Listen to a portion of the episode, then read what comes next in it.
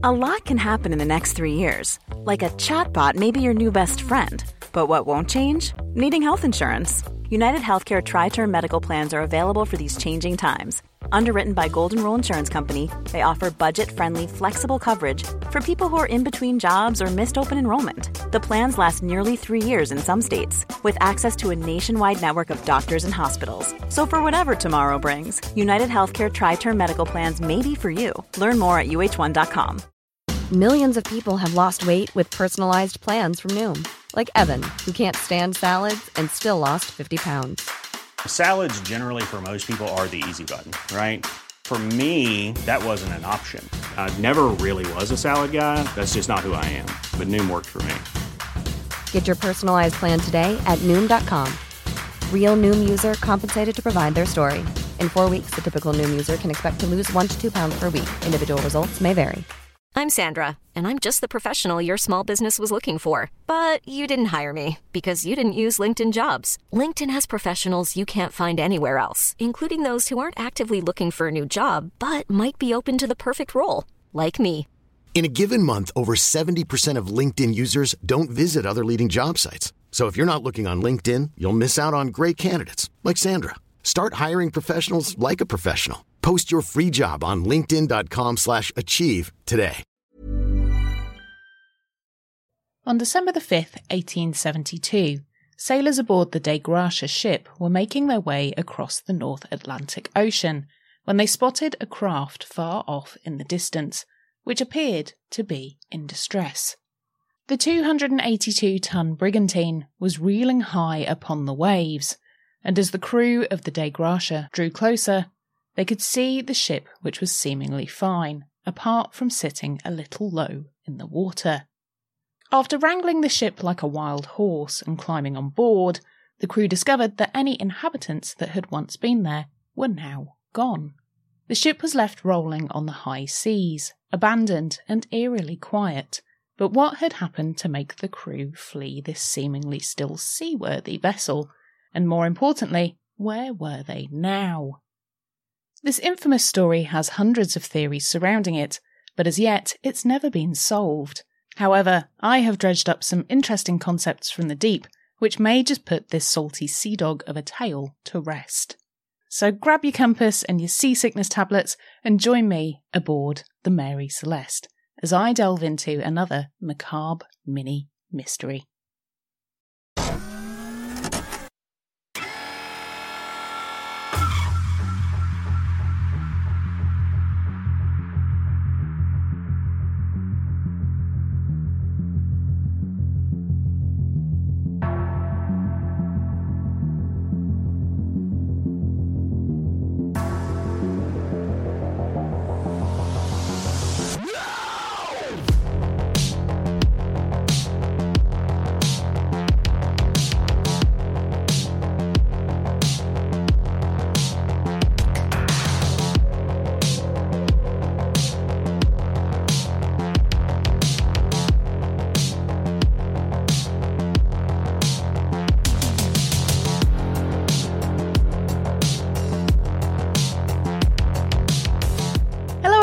And welcome back to another macabre mini mystery. Now, before we get into today's episode, if you're new here, hi, my name's Nikki, and if you love weird, spooky, and strange history, then I'd love it if you joined our Ghoul Gang by hitting the subscribe button on YouTube or on your podcast provider so you can be added to my creepy collection of like minded individuals and never miss out on an episode.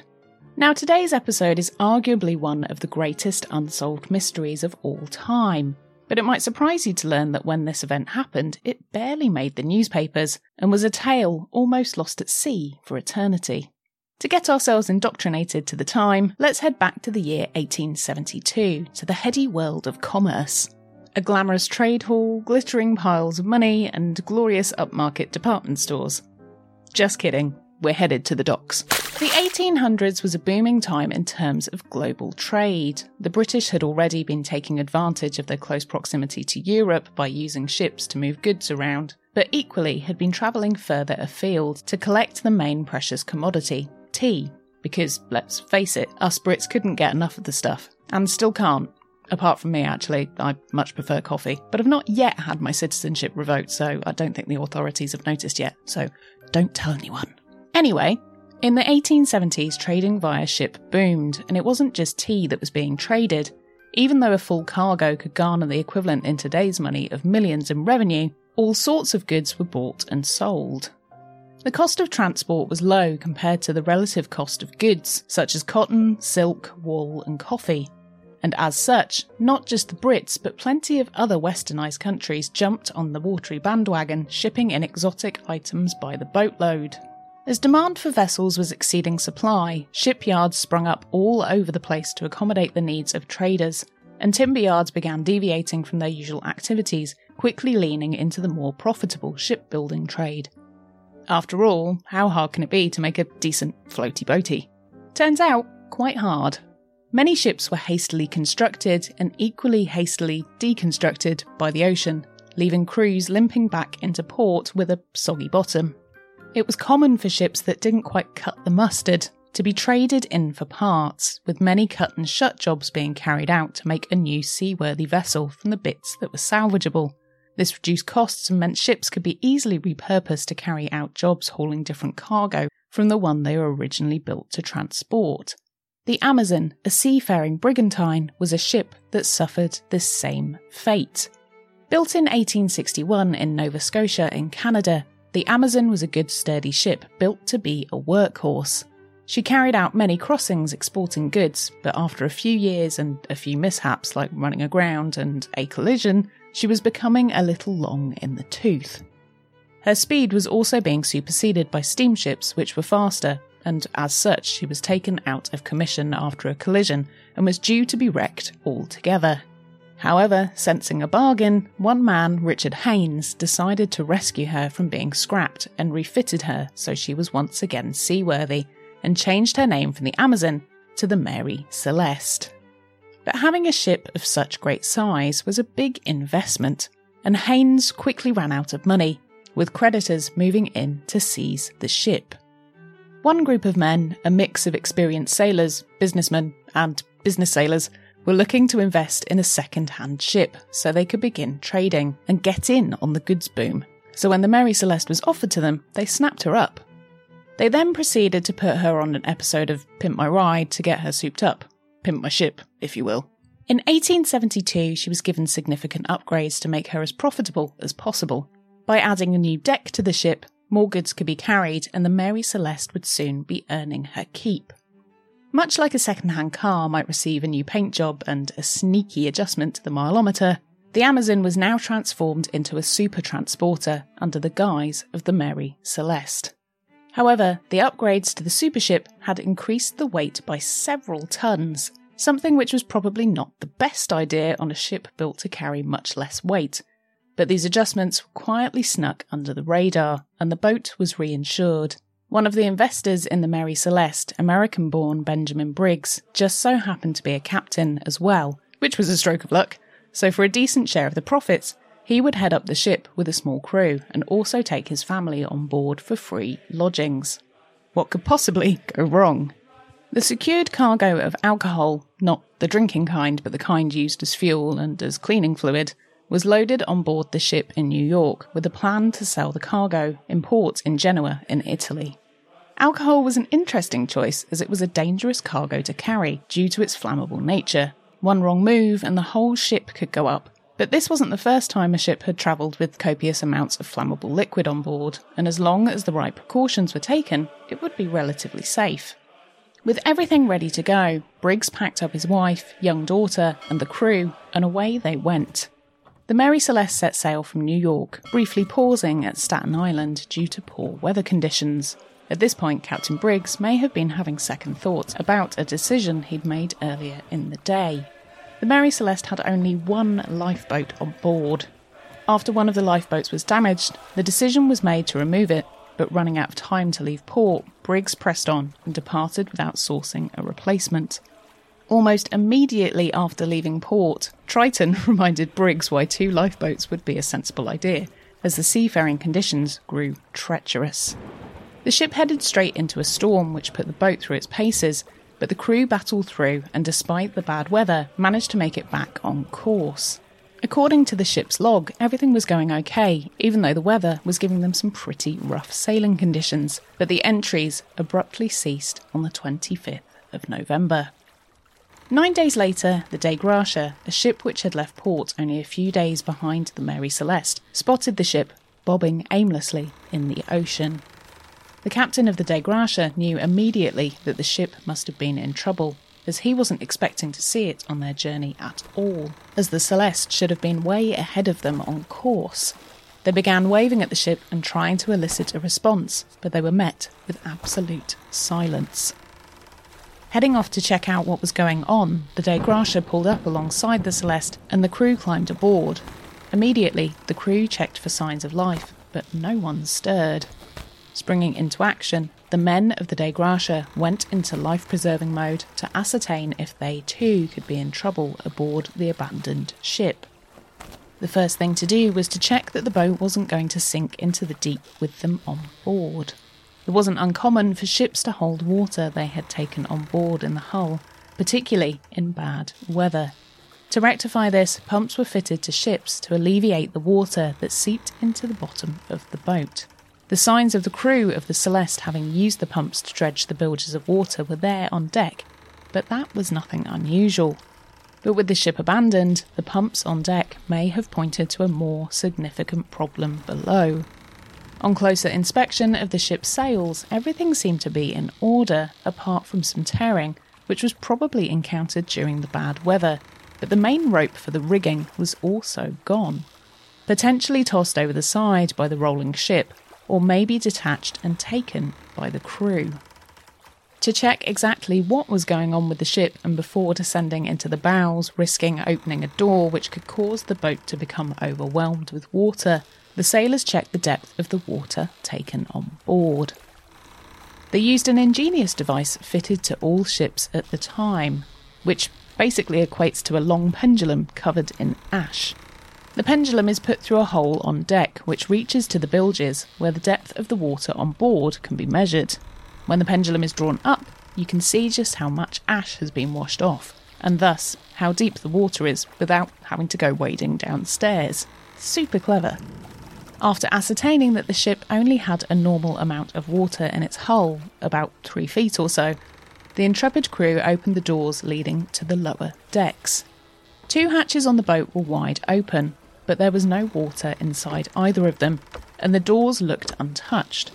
And again, perhaps these had blown open whilst the ship was left bobbing around. Fearing the worst, the men began to think they may be about to find an expired crew. But all they found was, well, nothing. All the signs pointed to the crew of the Celeste having left the ship in a hurry, and the lifeboat was missing from the deck, which suggested as much, as they were nowhere to be seen. Below decks, the boat was still full of the crew's belongings, but all the paraphernalia needed for navigating the ocean had gone, pointing to the group having taken the equipment with them when they disappeared to wherever they disappeared to. After a thorough search of the ship and finding nothing which pointed to those on board returning any time soon, the captain of the Dei Gratia split his crew between the two boats, and the Mary Celeste sailed the 600 miles onward to port in Gibraltar with only three crew members on board. But why would the inhabitants of another ship be interested in bringing an abandoned ship back to port? After all, sailing an abandoned ship, which may have unseen problems hundreds of miles, doesn't seem like a brilliant idea to me. But, and I'm sure you're way ahead of me here, as with most reasons people do things, it boiled down to money.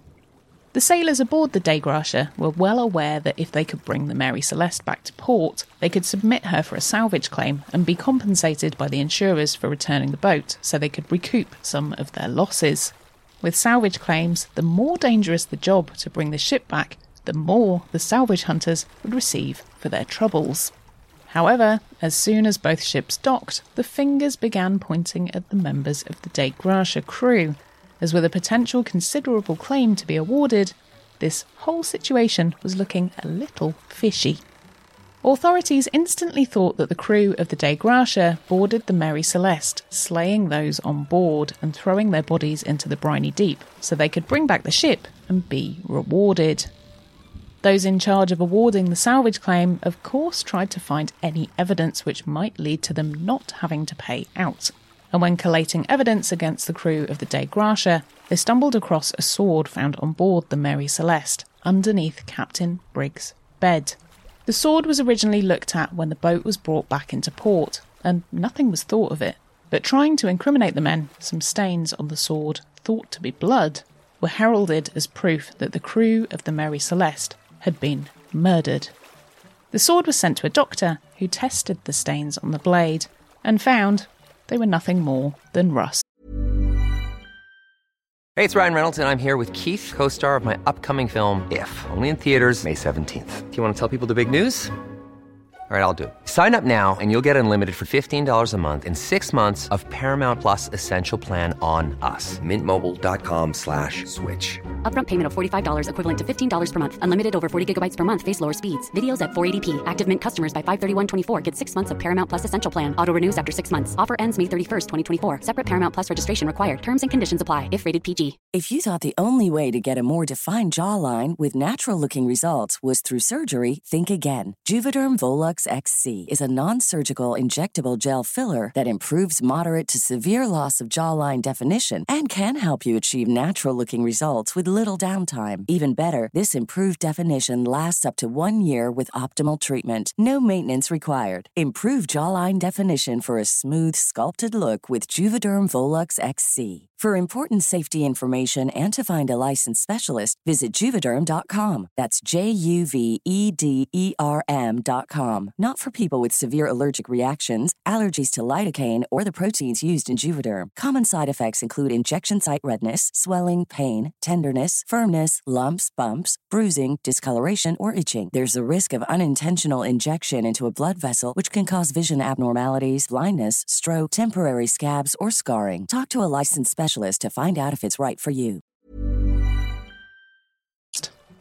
Still seeking not to pay out, the insurance company came up with all sorts of excuses as to why they shouldn't.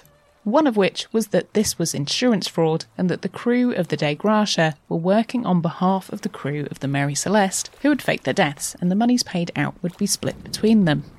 In order to try and fight the claim further from the Dei Gratia and to try and reclaim his ship, the primary owner of the Mary Celeste, the one with the biggest share in the ship, travelled to Gibraltar. However, he swiftly left again when it was pointed out that the ship had a few problems. In terms of the new deck that was added, which completely changed the ship, increasing its weight. So he hightailed it out of there before he got himself into trouble by revealing the changes, which would have more than likely null and voided his insurance. The salvage claim took four months to process, but eventually, when the evidence was proven to be inconclusive of the whole murderation business, the crew of the Dei Gratia were successful in being awarded the monies they were going after, but were only awarded a small percentage of what they were originally going after. The court still thought they were guilty, and so the pittance they were awarded was a reflection of those thoughts. The Mary Celeste was fixed up and sold on again, but despite the whole ghost ship incident, the name was still kept the same, and she continued sailing for a further 13 years, before she was eventually deliberately ran aground for an unsuccessful insurance fraud claim and left to rot just off the coast of Haiti. Despite the notoriety the mysterious ghost ship has today, back when the abandoning of the ship occurred, it didn't make the headlines. At all. In a time when trading by ship was the norm, vessels of all shapes and sizes were frequently lost at sea, abandoned, or wrecked entirely. Storms, obstacles, and general peril was responsible for all sorts of ocean mishaps, and as these occurrences were so frequent, they barely made the news, with just a few lines being reported upon of the general comings and goings and never returnings of the thousands of ships that departed ports around the globe every single day. In November 1872, the month when the Mary Celeste left port, the weather was reported to be some of the worst seafaring conditions on record, and hundreds of boats that fought the waves lost, condemning their timbers and crews to their final resting place in Davy Jones' locker. In just the month of December that year alone, there were approximately 600 vessels which ran into some kind of major trouble around the world, and that's just the ones that were recorded, let alone the hundreds more that were deemed too insignificant to make a note of. In fact, I searched back through the newspaper archives to the year the Mary Celeste was abandoned, and there wasn't one single report that I found that made it to the UK papers about the abandoned ship. After all, the papers would have been there all day if they'd reported on every single ship lost at sea, wrecked, or ran aground, and as such, journalists by the end of November more than likely realised that shipwrecks didn't sell papers, and so didn't bother putting them in the news. As a result of this, the story of the Mary Celeste went undiscovered until Arthur Conan Doyle, he of Sherlock Holmes fame, was told a fabricated version of the tale by a sailor and off the back of this, he wrote a short story titled J. Habakkuk Jephson's Statement, which was a fictionalised first hand account of the story of the Marie Celeste. Along with the changed name, many of the fictional details of the story mingled with the truth and began to become attached to the original yarn. Hands up if you thought the name of the ship was Marie Celeste. You wouldn't be alone in that thought. Many other myths from Doyle's tale have become part of the lore of the story, twisting the legend into a far more mysterious occurrence than the truth presents. For example, Doyle's version of events would have you believe that the boat was immaculate when found, when in fact there were signs that the ship had been weather beaten, even if only mildly. Full meals weren't found on board untouched, things weren't completely immaculate, and there were signs that the ship had been in some perceived distress, which had seemingly caused the captain to man the sole lifeboat. All of this neatly leads me on to the many different theories which have evolved over the years about the ship and allows us to speculate about what potentially did happen to the crew. If we lean into the mystery, we can delve into a few different scenarios which may have led to the brigantine floating alone in the ocean and to see if any of these are seemingly plausible. First off, the ship was found drifting way off course from its original route, so perhaps the boat was boarded by pirates who killed the crew and made off with the ship before dumping that one and taking on another ship. This one doesn't make a huge amount of sense, as all personal effects, and more importantly, the vast amount of alcohol below decks, even though it would have been quite undrinkable, were left untouched. Now, you can tell me that perhaps these pirates were all straight edge, but no signs of violence and booze, albeit disgusting booze, being intact point to a big nope for me on that theory. Mutiny of the crew is another thought, but again, no signs of violence on the ship, anything of value was left behind, and surely the crew would try and port the ship so they could at least sell the cargo. So, nah, not that one either. Madness from drinking seawater or starvation from lack of rations is also a possibility which caused the inhabitants of the ship to depart. But if that was the case, the crew would have definitely drank at least some of the terrible alcohol. But no barrels had been tapped and the larders were full. The last of the unconvincing theories is that the ship, and I can't believe I'm about to say this, it, aliens. Yep, alien abduction. Come on, you're better than that. Get that thought right out of your bonds. So that leaves us with the two most plausible theories to explore the alcohol on the ship and the bad weather. Bad weather is definitely a strong contender for panicking the crew so badly that they thought there was no escape. After all, the signs were there on deck that something had happened which caused them to check the water levels in the ship, and if there had been a sudden buffeting by the waves, a whirlpool they couldn't escape, or any frantic weather which caused a major panic and subsequent evacuation, and it's quite plausible that the evacuees simply drowned in the overcrowded lifeboat. Or perhaps they didn't even make it aboard the lifeboat before being swept out to sea. The ship was found nine days after the final entry in the ship's log, so perhaps the crew had seen a waterspout approaching and decided to evacuate before being dragged in, but didn't escape in time on the lifeboat.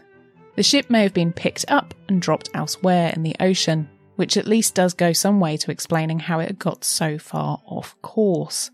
The alcohol on the ship may have also played a part in causing a panic on board. After the ship had been returned to port by the Dei Gratia, the cargo was inspected and nine barrels of alcohol were actually found to be empty. The barrels themselves were all found to be intact and hadn't been tapped, but had somehow leaked. The wood these barrels were made from was a particularly porous type of oak, and it was only the nine empty barrels which were constructed from this material which had seemingly spilled their contents. If the barrels had been slowly releasing their fumes into the hold of the ship, this could have led to a build-up, and with a naked flame, such as a pipe or a candle, a flash fire could have easily erupted. However, there were no signs that a fire had broken out on the salvage Celeste, and the crew of the Dei Gratia had reported that when they boarded the ship, all the doors to the cargo decks were secured. The hatches I mentioned earlier that were open when the ship was discovered didn't even lead into the cargo deck at all, so that does throw a bit of a spanner in the works. The potential for panic here, though, was that someone on board the boat would have smelled the fumes coming from the leaking booze and thought the boat was in danger of going up in flames any second. Or perhaps there was an explosion. In 2006, Dr. Sella, a chemist at University College London, built a replica of the ship and tested out this theory. By creating a paper version of the barrels, they set light to the equivalent amount of escaped alcohol fumes which would have leaked from the faulty barrels. The resulting flames exploded into a ball which engulfed the model, but didn't leave behind any fire damage whatsoever, due to the cool air pulled in behind the immolated fumes. These flames would have been enough to cause panic on board and would have made everyone think a worse explosion was on its way. The captain would have ordered an immediate evacuation, crammed everyone into the one lifeboat, and they would have taken their chances on the high seas. Both the explosion and the weather theories are definitely the most compelling, and when you combine the two, the likelihood of an explosion during bad weather definitely sounds like the one which would have resulted in the evacuation and the subsequent deaths when the lifeboat sank in the choppy conditions. But of course, there's no fun in being the voice of reason here, so I say it was the Kraken.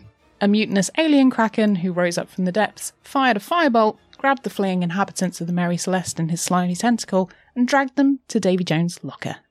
Definitely seems like the most plausible theory out of them all. Whatever happened to those on board the Mary Celeste will never be definitively solved. The real story of those on board that fateful voyage has almost sunk with those that perished, succumbing to the lore for the sake of a good yarn. However, history should always prevail, but for the sake of a good story, perhaps this one will always remain a macabre mini mystery.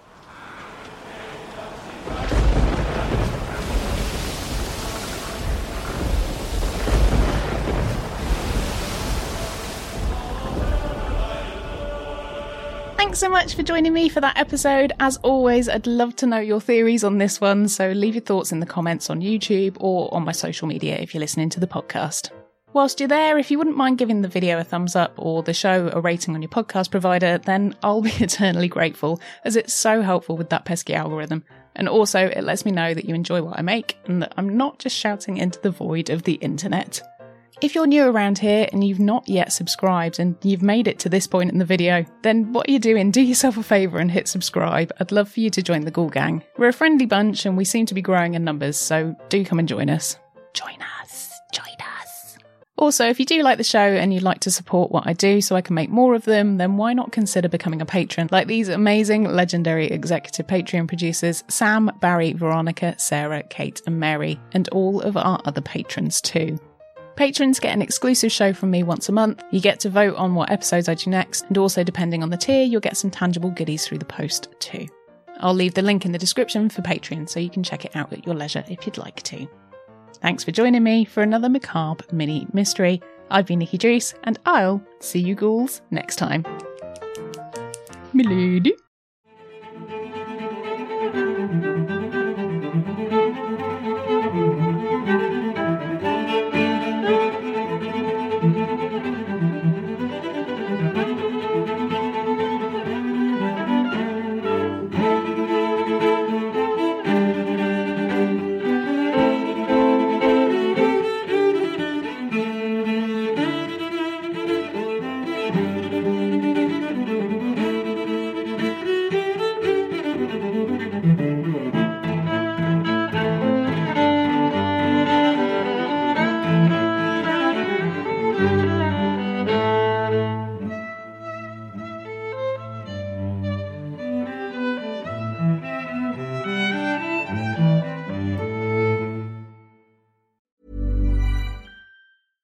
Planning for your next trip? Elevate your travel style with Quince. Quince has all the jet setting essentials you'll want for your next getaway, like European linen, premium luggage options, buttery soft Italian leather bags, and so much more. And it's all priced at 50 to 80% less than similar brands. Plus, Quince only works with factories that use safe and ethical manufacturing practices. Pack your bags with high-quality essentials you'll be wearing for vacations to come with Quince. Go to quince.com slash trip for free shipping and 365-day returns.